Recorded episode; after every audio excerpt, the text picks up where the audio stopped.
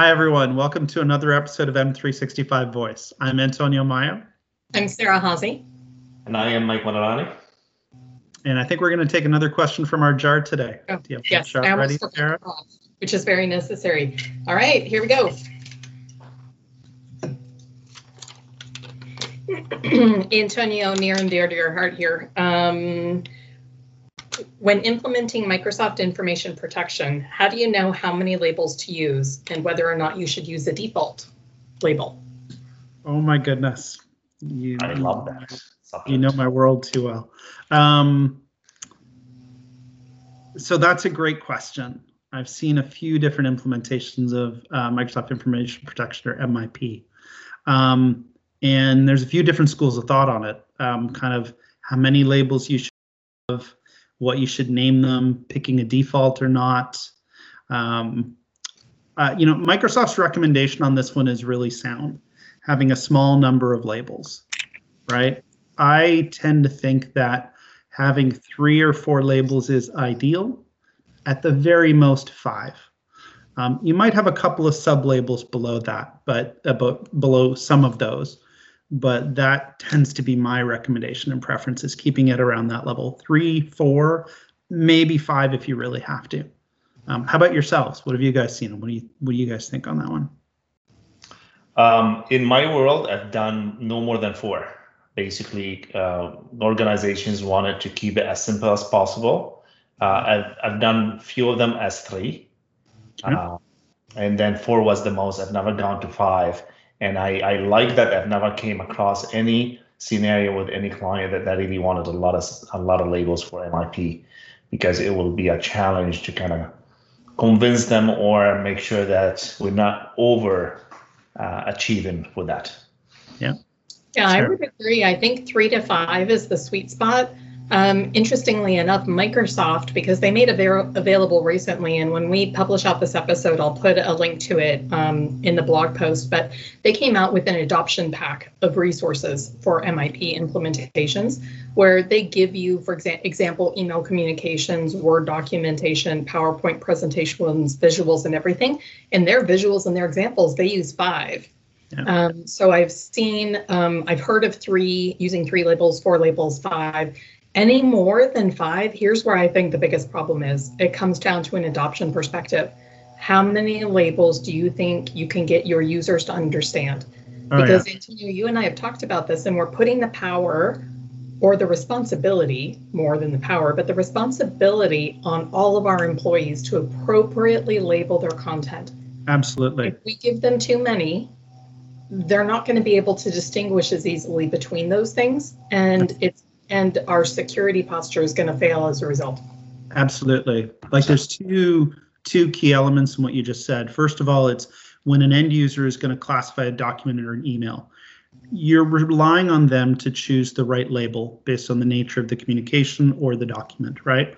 And and by relying on them, the really important part of that is you're making them, your end users, your staff, your personnel, a core part of your organization's security strategy.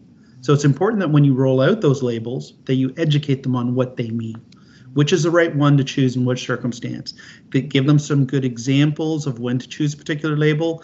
Give them some uh, examples of where you should not choose that label as well. So some positive and negative examples, and make it really easy to get to that guidance. And the naming of the labels is really important so that they can easily, you know, at a glance, tell, oh, this is confidential, or this is highly confidential, or this is not confidential or this mm-hmm. can be public. Um, so, you know, having a small number of labels makes it much easier to understand what those things mean. The second big reason is when a user receives a document that's classified a certain way, um, they need to understand how are they supposed to handle that document. So when I receive a confidential classified document or highly confidential, what am I allowed to do with it and what am I not allowed to do with it? Um, and again, small number of labels that are appropriately named for your organization so that it fits with your business is really important for them to be able to, at a glance, knowing, oh, I'm not allowed to send this outside, so I won't. Again, making the end users part of that security strategy. Correct. You want simple labels, not the Dewey Decimal System. Um, right. And here's why: because other than me, because I have, I'm, I'm you know, obviously love all of these detailed classifications and taxonomies that go 27 layers deep, but your average user doesn't want to become an expert in classifying anything. They just That's want to send their email or save their document. That's all That's they want right. to do. So it's part of their job.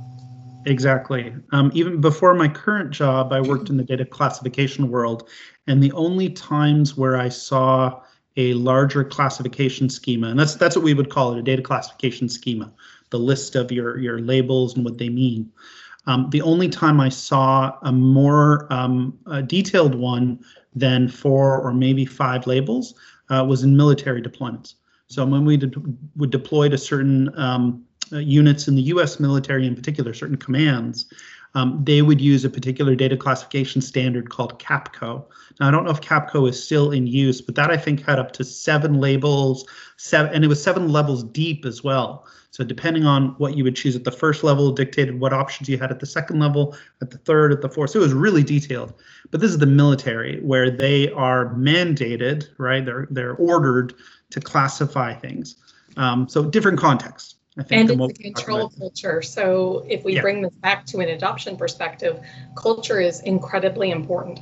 Then what you name these things has to match your company culture so that people identify or understand what the names mean and how many labels and how whether or not you even go with the default label should also match your company culture so that you have realistic expectations of what you're going to get.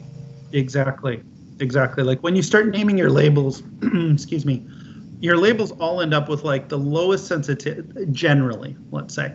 Um, they end up with like the lowest sensitivity is something like public. You're going to name it something like that, right? Your highest sensitivity is going to be something like highly confidential or highly sensitive or restricted, something like that. You're then likely going to have one, you know, uh, a label that's just slightly less sensitive than that. Maybe it's called confidential or sensitive, um, something something around that nature. And then you have this other one, which is all of that day-to-day business emails and documents and data that is not particularly sensitive.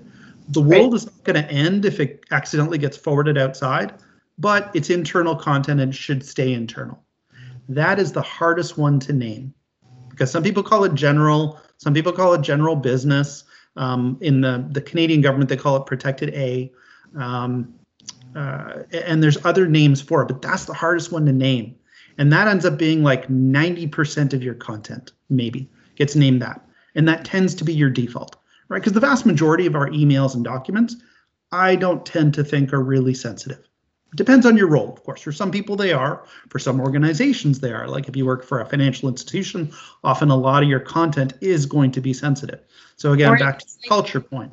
Might be kind Inside joke for those that listen to all of our episodes, Mike's inbox is highly protected and classified. What is World that? Is documented is in his inbox somewhere. That's right. That's Um, right. So with that with that topic, how do you find clients respond to auto apply uh, the labels? Uh, do they trust the system, or do they have that resistance to say, "I really need to classify it myself because I want to make sure it's properly labeled"?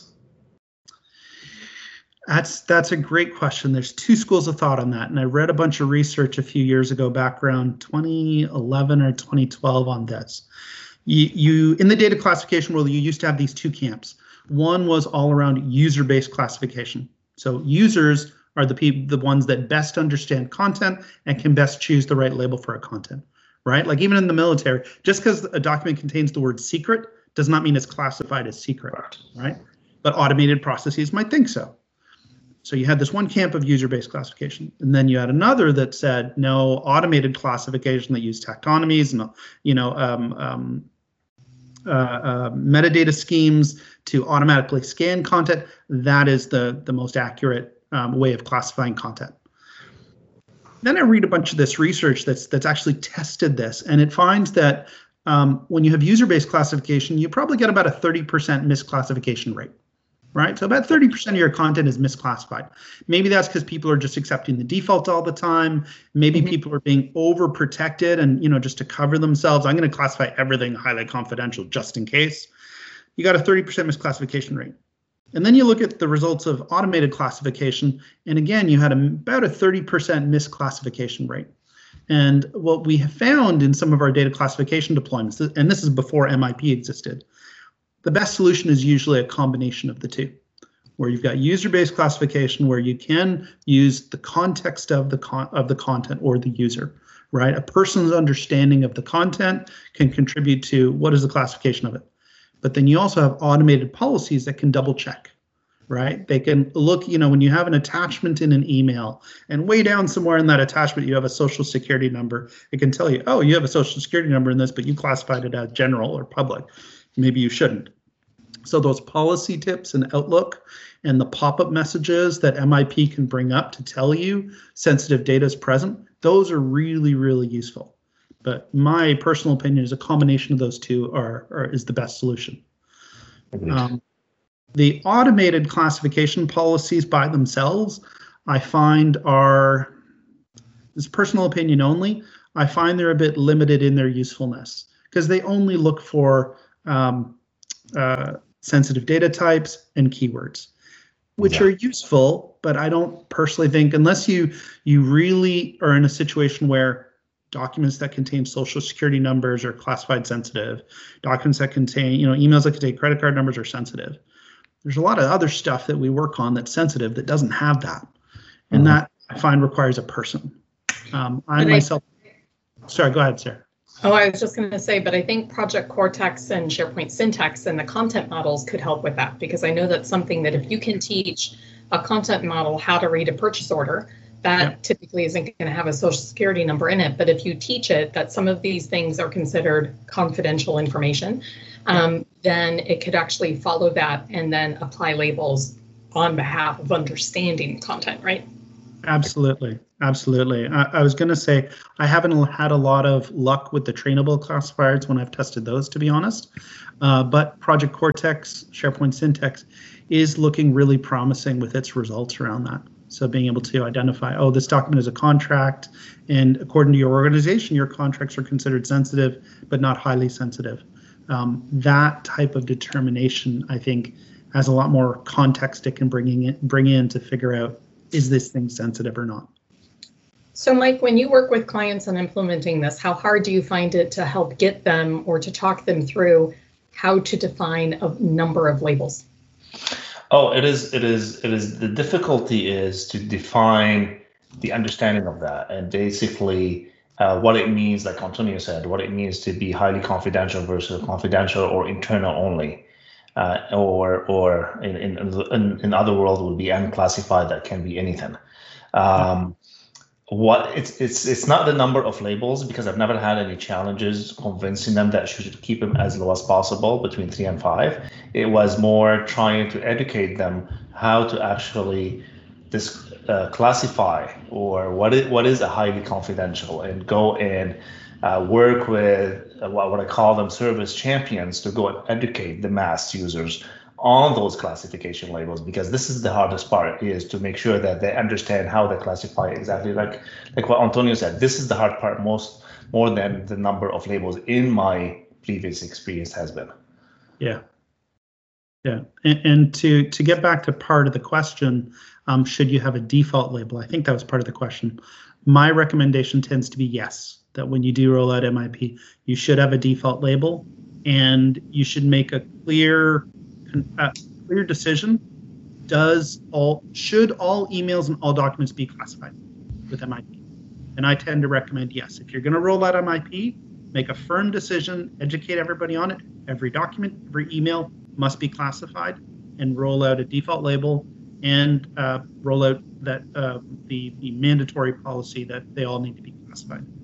Now, here's the part where I think it's interesting because I think it's also important what you call this data classification, whatever you're going to refer to this umbrella as, please don't call it MIP or even MIP outside of your configuration and project team. I think you need to find a term that you can use uh, to explain it to your users what you're asking them to do. And whether you call it data classification, whether you call it project classify, whatever you choose to call it internally, um, I would recommend that you think about calling it something that isn't a Microsoft product name that may change over time. And then you're going to have to decide if you want to change the name that all your users use to refer to the art and the task of classifying things. That is a great tip. Absolutely. Yeah, it's a great point. It helps to make the whole rollout of a data classification program um, part of your company culture, right? You kind of Yes. own it. You own the culture around it, the rollout of it. This is our program. This is our way of making all of our employees part of our security solution. Yeah, exactly. Yeah.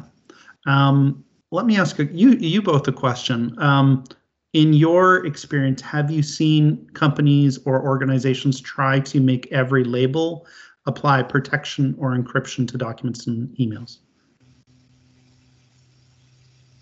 I have not. Same here. Okay. So I, I usually recommend that you don't make every label you roll out be one that applies protection. Um, because I find it interferes with the user experience a little bit too much, and not everything needs that. Um, I've had to convince some clients, I've spent time trying to convince clients, no, you don't want to and turn on encryption for every single label. And, and they'll often ask, well, why do we have this? Like, why are we rolling this out if we're not going to do that? Um, and it does take time to understand that that you know the the benefits of when I classify something, applying markings that helps to educate everyone on what is sensitive and what's not.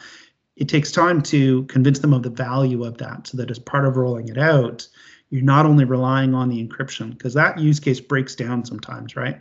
When you have something that's been forwarded to you, it's been protected for a certain group, and you legitimately need to share it outside the organization that entire use case can break down. Exactly. Um, yeah.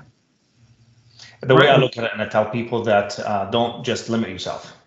Keep it as open as possible with, with your labels and classification, because at some point you're gonna run into a scenario like this, and you're gonna lock yourself out.